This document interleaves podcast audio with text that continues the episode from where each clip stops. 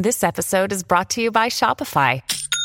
Forget the frustration of picking commerce platforms when you switch your business to Shopify, the global commerce platform that supercharges your selling wherever you sell. With Shopify, you'll harness the same intuitive features, trusted apps, and powerful analytics used by the world's leading brands. Sign up today for your $1 per month trial period at shopify.com slash tech, all lowercase. That's shopify.com slash tech.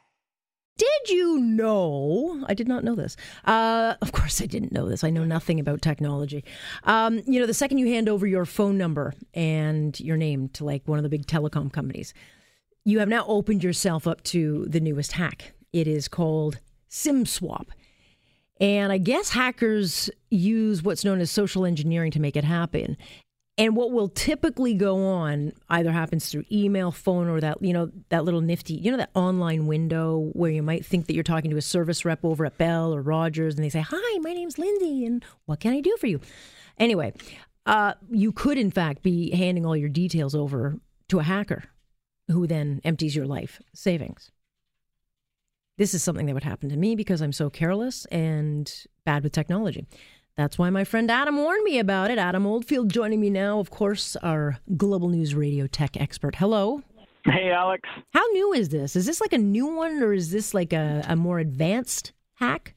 No, actually, this one's a basic hack of them all. But what it does is that we've we've made our cell phones or smartphones into our daily computered lives. I mean, we've seen that with you know biometric scanning, our fingerprints, our our eyes, our retinals. And so when you think about it, how would a hacker be able to steal your phone out of your car and be able to access it? Well, that would be very challenging, right? And if they were able to get it, you probably have your banking information because once you sign into an app, you can now now connect to your bank. You can now transfer money. So th- this is actually the old, uh, I would say the oldest, meaning, you know, we've only had smartphones for only 10 years, but mm. the oldest trick in the book is to control your SIM card. And so what they do is they call customer service, and it, I mean, this one's isolated. They're really narrowing on Rogers, but it could happen with TELUS or Bell uh, it doesn't matter. All of them in our customer service, we call in and we say, Hi, I'm Adam. Uh, here's my phone number. I'm sorry, I need to be able to get information. Can I can I please update some information on my file? And then can I please put you on hold for half an hour while I go check one detail? okay, and by the time they come back, they say, Forget it. You know what? Don't even worry about the security questions. What do you need? So, you know, it's it's one of those almost exact moments. But here's the key how is it that they're getting information? Because obviously people need to identify themselves and what people are doing. And, and this is the part you and I spoke about many times. We put our lives on social media. And one of the security questions is basic questions name your dog, uh, name your, or give your birthday, uh, the last four digits of your credit card, and where would, where would we get this? Well, if you're on Facebook and you get all these happy birthday messages publicly, guess what? We're going to know your birth date. It's going mm. to be mm. very easy to get that. Well, hold on a second. So, are they profiling people? They start with someone's phone number, then they track down other information? Like, how do they do that? Yeah, well, what they would do is they would probably start online, randomly selecting someone maybe through Facebook that is in Toronto or otherwise. They they more or less go on, hey, check out my new iPhone XS. Well, instantly we've identified this person has over a thousand dollars to buy a phone. Second to that, they would go through and scrape through their social media. Maybe they look at their Instagram. Oh, look at my puppy dog. I love Charles. Charles is my favorite. I love him so much. Next is a barbecue with my grandmother and my mom. Mm-hmm. I love my grandma Jones. She's amazing. I can't say enough about her. And then there's a photo with me and my friends celebrating my 18th birthday. Count it back. It's not hard. Mm-hmm. I now have three pieces of information simply through Facebook, Instagram, and probably a Snapchat storyline. So that I could call in easily once I know your cell number and I know your name, which tends to be on Facebook, as you need to have this information if you don't block it. And I can say to Rogers, and maybe I call Bell and they give me, I'm sorry, we don't have that number on file. No problem. I'll try Bell. I only have so many telecommunication companies I'm going to be able to go to. So the best part is you can really narrow it down quickly as a hacker. And now I can say, I'd like to be able to access my account. I lost my password. I need to change my information. Just a moment, sir. Let me identify you.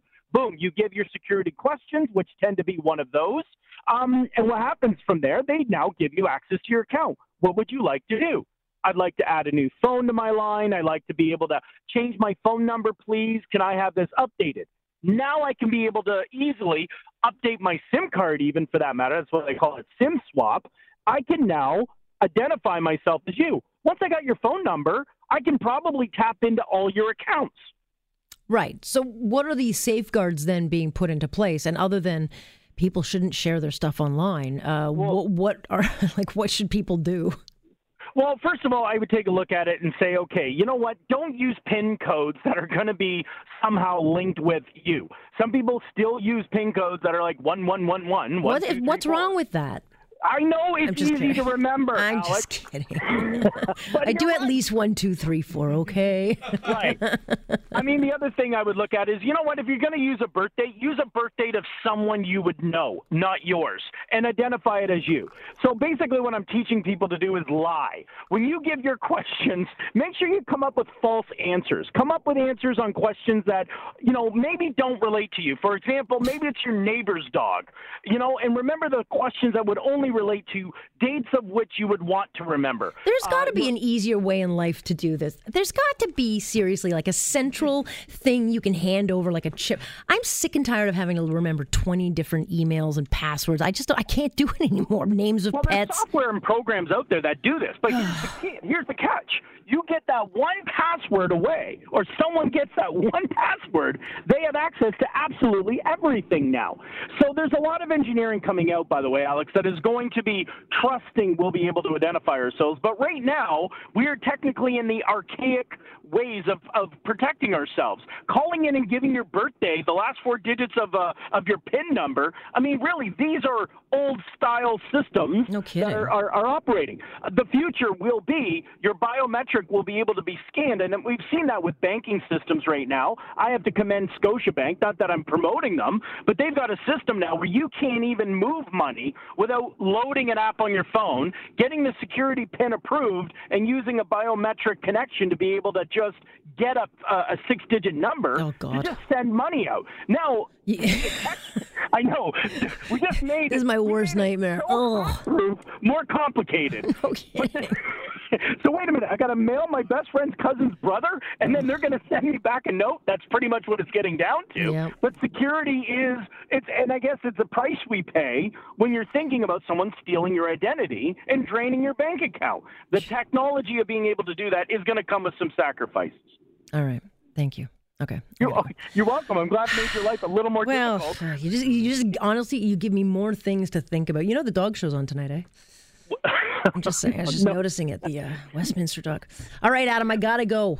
I've got My things pleasure. and people to talk to. But thank that's you. Right. Protect yourself, Alex. Protect. I'm here in the case you well, have. That's why you are here for here. me. That's what you do for me. Protect. I got me. your back. Thank you, Adam Oldfield, who is our uh, tech expert. Literally saves my rear end every time. I'm Alex Pearson. This is Global News Radio.